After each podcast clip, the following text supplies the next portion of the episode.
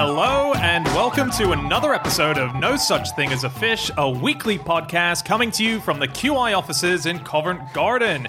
My name is Dan Schreiber, and I am sitting here with James Harkin, Andrew Hunter-Murray, and Alex Bell, and once again, we have gathered round the microphones with our four favorite facts from the last 7 days. And in no particular order, here we go.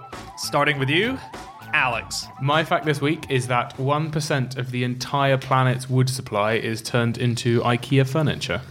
Bullshit. That's true. But they've only got 400 or so shops globally. Have you ever been to one? Yeah, but they're pretty big. Think about how many books there are, right? Yeah, in the world, and how many trees are needed for that. So if you think of an Amazon warehouse globally, all the warehouses, surely more wood goes there. I think the amount of volume that passes through those shops is huge. So one of the reasons that their furniture is so cheap is the way they've packaged it. So when if you open up like an IKEA bookcase package, it's incredibly tightly packed together. There's very little polystyrene in it, and that's like part of the reason it's so cheap, apparently. So also, you have to transport it from one place to another, but you're not transporting any air, which is heavy when you put a lot of it in a lorry. Transporting their wooden lorries that they... So one thing that you can't really flat pack is sofas and armchairs, because they just come as one big object, don't they?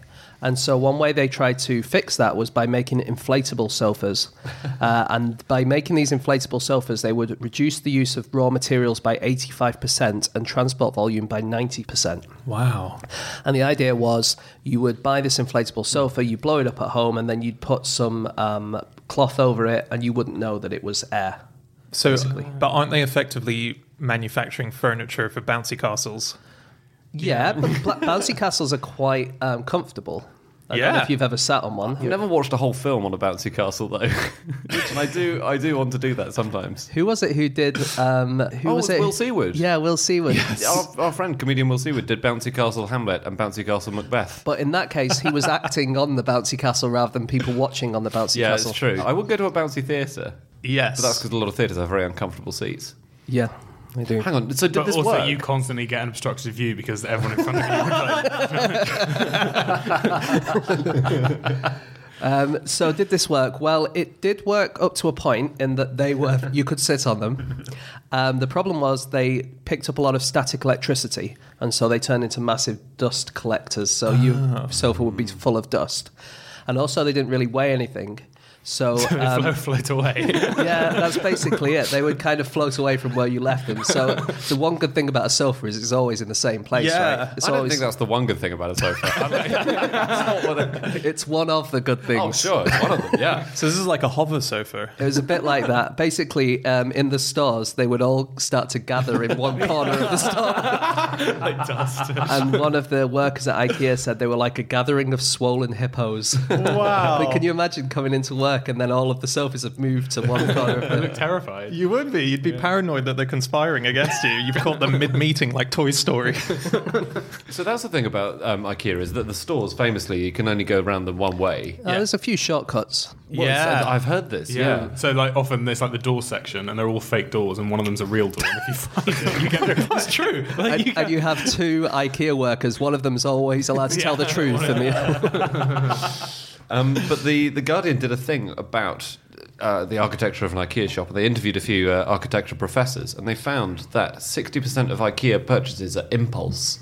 The reason they get so many impulse purchases is that you have to put an item in your trolley when you see it, because otherwise you probably won't see it again, because you're going around the whole shop one way. Yeah, so you just sort of sling it in, you think, I'll put it there for the moment. Yeah, I always go around twice.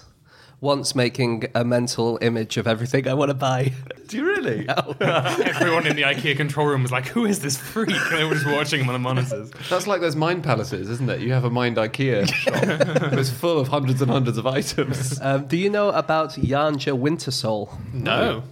Okay, she has a mind palace, and she was given a week to memorise all 328 pages and 4,818 items of the 2018 IKEA catalogue, and she managed to do it. Wow. You're kidding, really? Yeah. Well, as in people have tested her, and she's got everything right. Yeah. That's amazing. Yeah, you know, twice as many IKEA catalogues are printed every year as Bibles. Are there? Yeah. And 75% of the IKEA catalogue is CGI. It's not real. What? Yeah, I know. No, what does that mean? They're not, the pictures aren't real. The furniture is real if you buy it. You're not just like going to fall through your sofa. Yeah. I mean, like, the pictures aren't actual pictures of the product. The item. They're the CGI rendering of the product. They're actually Andy Serkis pretending to be a sofa. Just speaking of the catalogue and memory of all the items obviously have very odd names. So you'd have to be memorising these very odd names as well, like Billy Bookcase. Exactly. And it was revealed this year why they're called what they're called, all the items at IKEA, and it's to do with the founder and the fact that Kamprad is her name. He is the K in IKEA. Okay. I can't remember his first name, but it begins with I. It's Ingvar. Yeah, and the initial is his first name, his second name, and then I believe it's the town he lived in, the lake that he lived next to, the farm where he grew up, and then his hometown. There we go. Yeah. So he had dyslexia. And so he found it impossible to just memorize regular codes and regular names. So they came up with this system whereby everything in IKEA was given something that he could relate to, so that he could memorize the category of name that it has. So, for example, if it's a bed textile, it will be named after a flower or a plant. So he'll know, okay, it's going to be a flower or a plant. That's easy to remember. Beds, wardrobes, and hall furniture are Norwegian name places. Bookcases are either Scandinavian boy names or professions.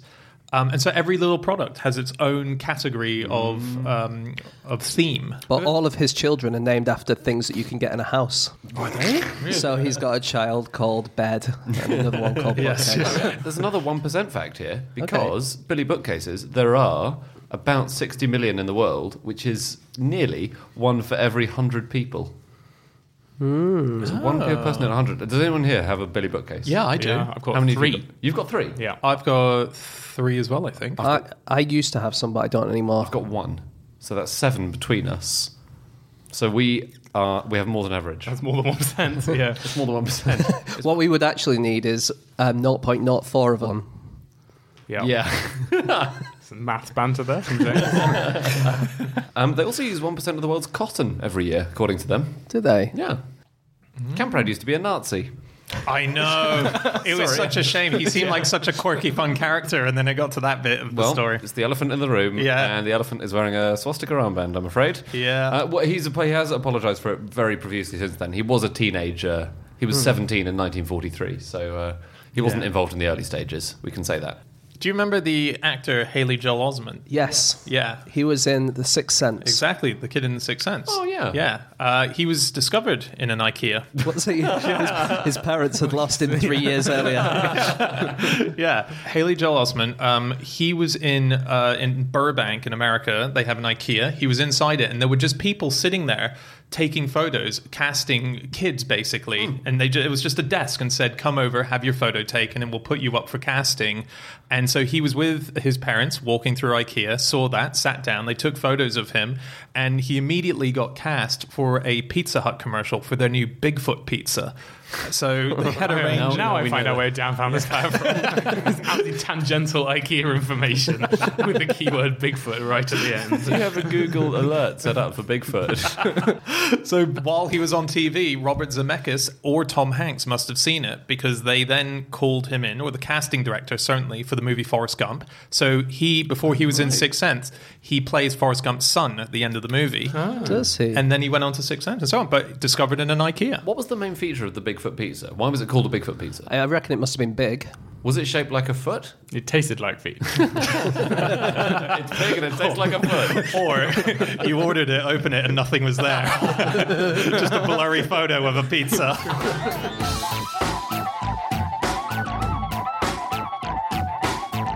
Okay, it is time for fact number 2, and that is James. Okay, my fact this week is that the Nazca people would employ someone to walk around with a dead fox on their head. Cool. So the Nazca people, these are the people of Peru from... From my holiday. From your holiday. I've just come back from Peru.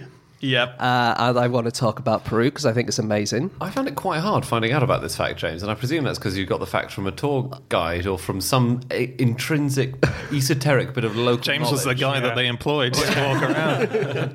I got this from an exhibition at the National Art Museum of Lima, and it was someone who listens to this podcast called Patricia who took me and my wife round, and one of the things they had in this museum was a dead fox.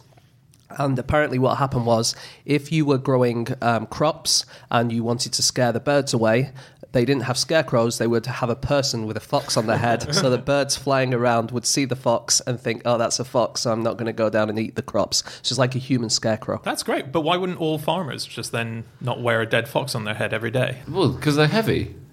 Aren't they? A whole fox. Yeah. A whole fox is different. It's pretty much like the one that they had in the museum was like a spread out carpet kind of thing. Kind of a carpet thing, yeah. You can get fox shawls, you know, like scarves that like posh old women wear in the 1940s. Yeah, but a bird's not going to get tricked by that. No, that's true. But you'd look amazing. I think I'm not sure it was actually a fox. Because I okay, well, there's facts. That's why I couldn't find it online. Were you even in Peru? I have a feeling it might have been a Zorro, which is a... the Mask of Zorro. That guy. Zorro is a Peruvian desert fox, a faux fox. Okay. But the Nazcas are famous. They're pre-Columbian, so before the Europeans went over to Peru. And they're most famous because they lived in the desert and they made these massive lines in the middle of the desert, which you can go and visit, and you fly over them and you can see all these different shapes of things. And were they amazing to see? They were quite amazing to see, yeah. Basically because I always wanted to. Yeah. And so I was impressed by them. Were they larger than... you would have expected? They were smaller to me because I was a long way away in an aeroplane. Ah, yeah. But some are bigger than others, and you have lots of shapes of animals and stuff, and there are some massive ones which are just a triangle, so they're a bit shit. But then there are smaller ones which are like a monkey or something, or a killer whale, and they're really cool. That's very cool. So they didn't know what they looked like. Is this the latest theory? I've read a better theory. Well, I think it's an incredible coincidence they all look like animals if they didn't know what they were doing. I mean, that would explain the triangles. There. Yeah, I think they would know. They didn't have powered flight, so the question is, how did they know? There are hills around, so they'd be able to stand on the hills and see them. Yeah. Have you heard of hot air balloon theory? Oh, God. So, this is a man... Why do I get the feeling this is going to be full of hot air? This is a man who is called Jim Woodman from the 1970s. 1% of him is owned by IKEA. Yes. In the 1970s, he put forward this theory that, in fact, the Nazca people did see these line formations, and they did it from the air by hot air balloons, which he believes they were able to build. And so what he said is that he noticed that they had an amazing textile industry that had high-grade weaving and clothes. That's true. Yep. So, and he also said that, you know, they knew what smoke did. You know, they knew that hot air rised and so on. They knew the basic things, and all they needed to do was put two things together. We've not found any hot air balloons. Because he says... They floated away, James. Exactly. They floated away to the 19th century. What he says is that they used it for burial rituals. So what they were doing was they were putting the dead Nazca people inside the hot air balloons, and they would fly off into the Pacific Ocean. So, but if you happen to accidentally be in one of the funeral baskets of a hot air balloon, then you could see from above. There's a few holes, obviously, in his in his theory. One is that he actually tested it out using the basic stuff that they had, and it could only make sort of awkward liftoffs for a few minutes at a time. I'd rather they built one where they got to about 400 feet up. Oh, well, maybe they've kept going. Maybe this is an old article. No, why are you encouraging him? Because I think this actually holds a lot of water, this theory. So, do you? Yes. So they were professional balloonists who built this trial balloon in 1975. Admittedly, they were doing it to a design from the 18th century. Still. But they used only things that the Nazca people would have had available to them. So only local cloths using the same sort of materials and crops. Even the fires that they got the hot air from were made using wood that was available locally. And it did work. I mean, obviously it would have been for a treat or a special occasion. Right. Here's the problem with the Pacific Ocean burial theory is that the prevailing winds are going in a different direction. That's true. Yeah. So if the balloon did go up, it would crash into the Andes Mountains on the east of it. Yeah. But there are a lot of hills around there. Mountains, so you can see it from high up, I think. Oh, that's another flaw to the theory of them not seeing it. You can actually see it from mountains. It's way easier. Is it not? There's something about them all being along the same line of longitude or latitude, and they're all basically in a straight line around the world. Is that correct? Or well, the people who I spoke to reckon that they are. Do you remember in the Viking times, they would have like labyrinths and you would walk around them and it would be a kind of penance or it would be a kind of a religious walk or something like that. And they think a lot of them are because of that, because if you look at them, they're like a labyrinth. There's one way in and one way out. And you can walk along them as they... That's cool. You know, if you think of a monkey, which is a line drawing... You can walk into the tail, go all the way around it, and then come out of one of the legs. Like or something an Etch-a-Sketcher thing. Exactly like that, yeah. But I think the truth is nobody knows because when the Spanish came, they got rid of all of the history, and also they didn't write anything down.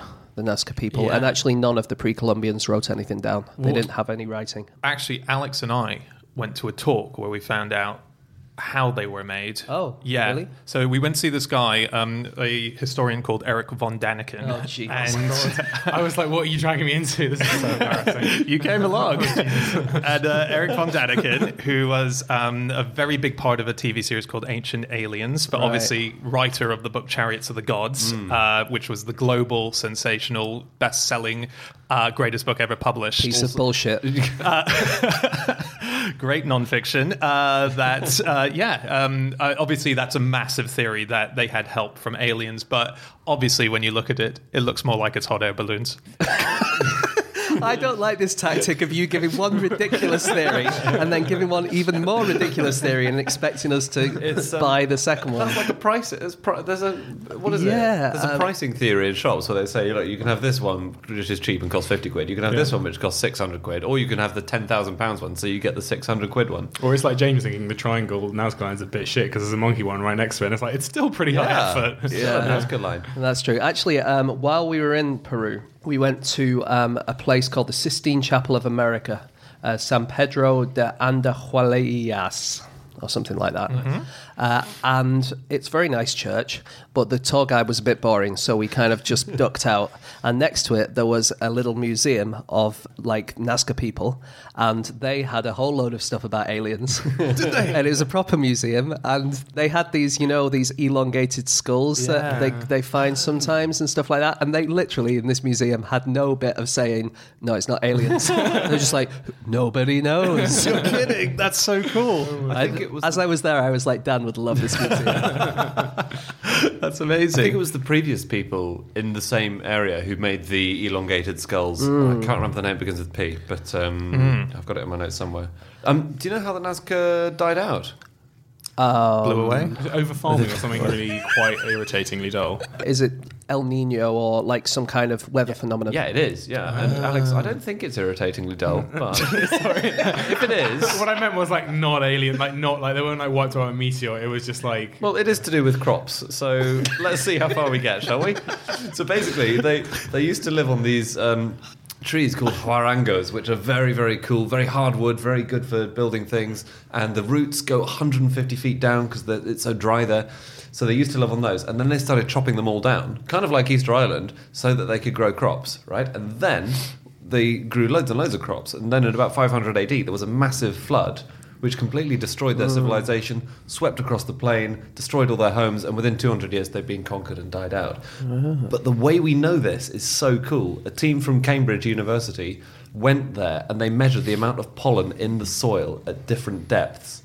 So they can say, up to 400 AD, there's loads of huarango pollen, then there's a bit of cotton pollen, and then suddenly there's this big boom in loads of other crops, like squash and mazes and things. And that's how they knew that they'd chopped down all the trees in the area, and they were just having huge fields of crops instead. Right. And that's what doomed them. Wow. So did they do crop circles then as well? No. For the aliens. Oh, my God. There is one theory, by the way, which is it is to do with aliens, but it's not like one of these unreasonable aliens. No, it's a more scientific approach, which is that rather than the aliens built the line, like us setting up SETI or things in order to look to the universe for signals of life, it was basically big SOS, not SOS, but you know what I mean. Like it was their attempt to communicate. Their attempt of saying there is life down here and drawing animals so that anyone looking down onto Earth might see that things were man-made. That, again, it's a theory. I've not spoken to it. 2,000 years later, James flies over in a plane to some NASP issue.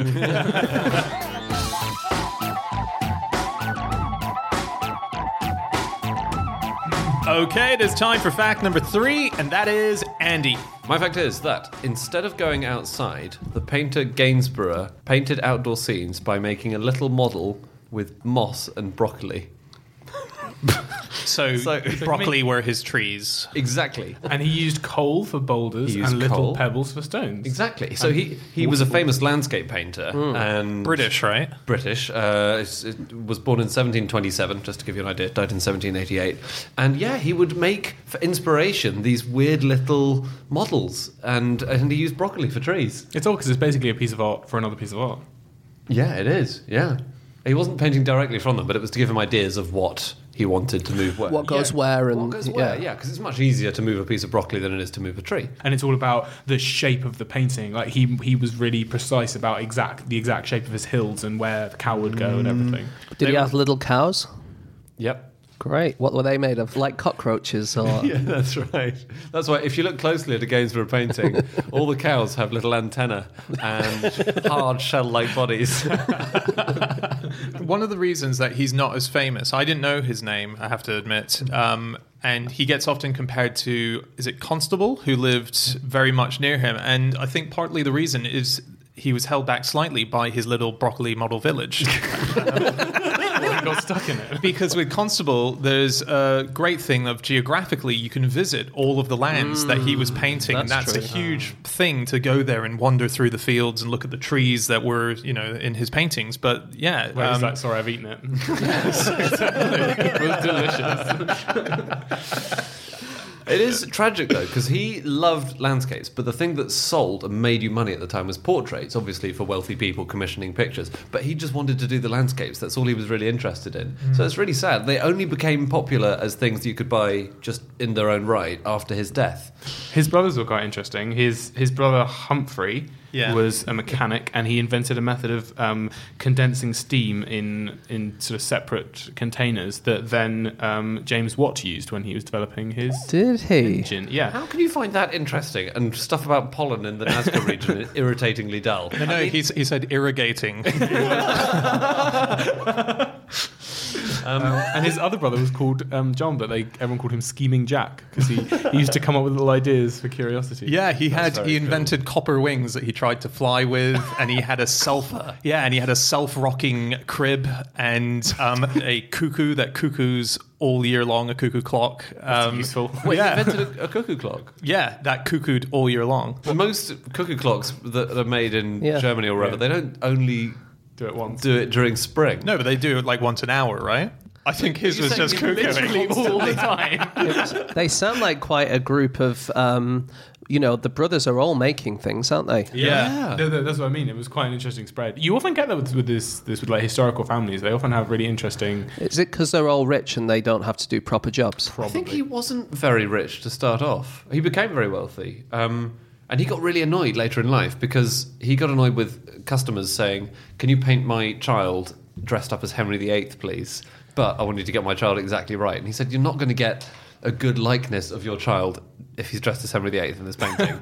I read that he painted with paint brushes that were 6 feet long.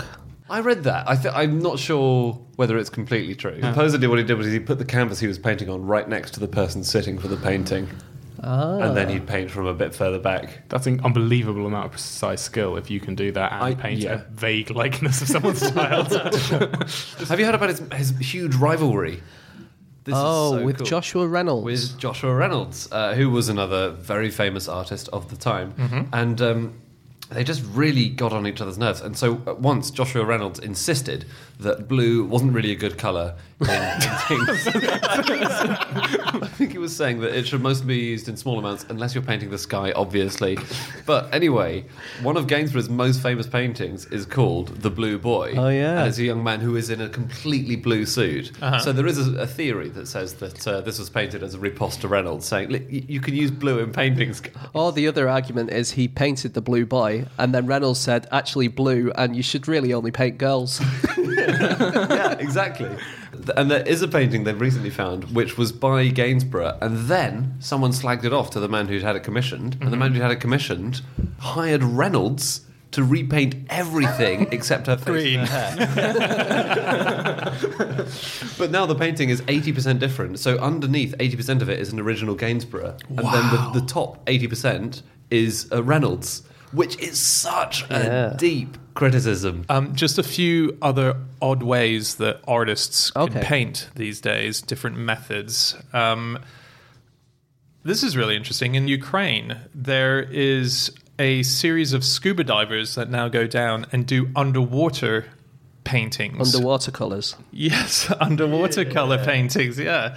And they go underwater for up to 40 minutes of a time. Mm-hmm. They bring with them canvases that are obviously water resistant, and they use water resistant paints. But now there are all these landscapes of underneath the ocean, you know, of seaweed and so on, painted from the bottom of the ocean. Really cool idea. That's tough if you can't use blue as well, isn't it?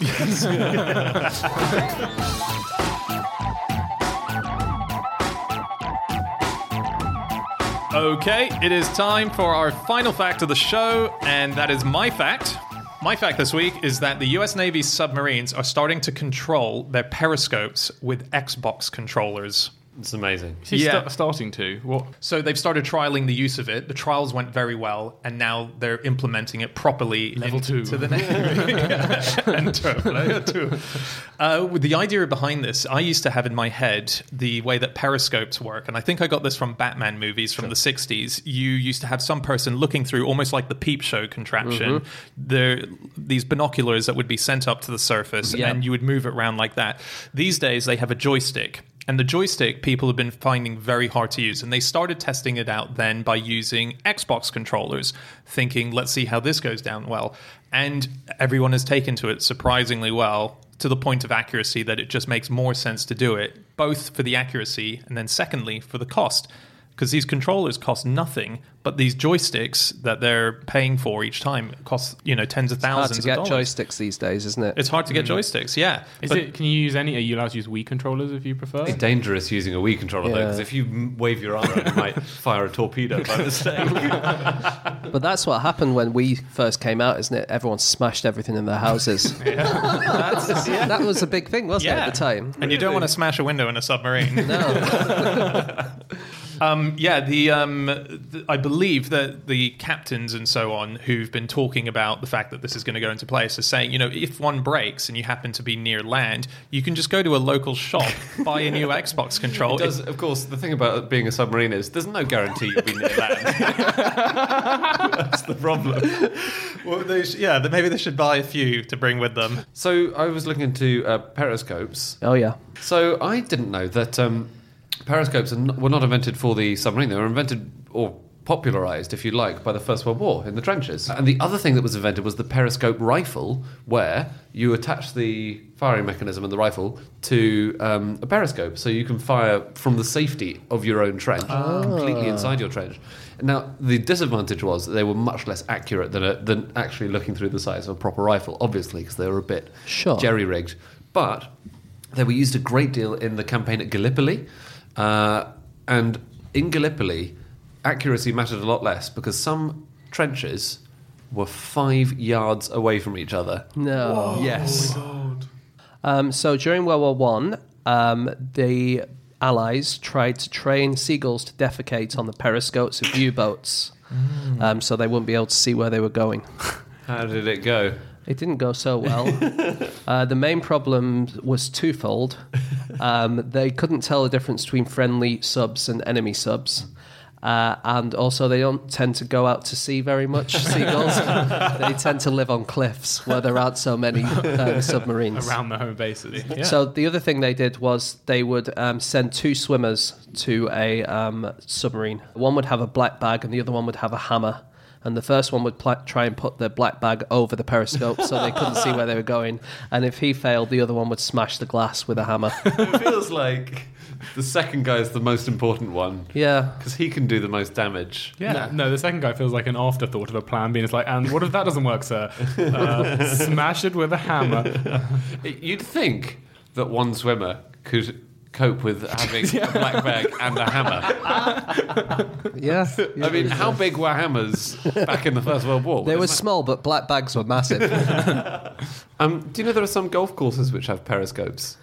James, you like golf. Really? I do. I know that if you go and watch golf tournaments, or this happened in the past, I don't know if it still happens, I haven't been to one for ages, but you would be able to buy little periscopes, and because everyone stands around the green because they want to watch what's happening, there's only so much space, there's lots of people, so you can see over the top of people's heads. That is great. Oh, wow. James, this is not universal. You haven't missed it at every course you've been to. Sure. But there are golf courses which have periscopes. I found one from the 20s, and then I found one modern one, where the first hole is quite hard to see to the green. Yeah. So you need to see if the previous golfing party have moved off the green before you drive a golf ball at them towards the green. Yeah. So they have a 30-foot high periscope, which is from an old Navy submarine. They took it off in the 60s. Cool. And they installed it at the golf course, so you can just check out the lie of the land ahead of you, whether it's safe to play. There are a lot of courses that you have blind shots that you can't see the shot, but the way they deal with it is with a little bell. After you've played your shot, you ring the bell so it's safe for the other guys to play behind you.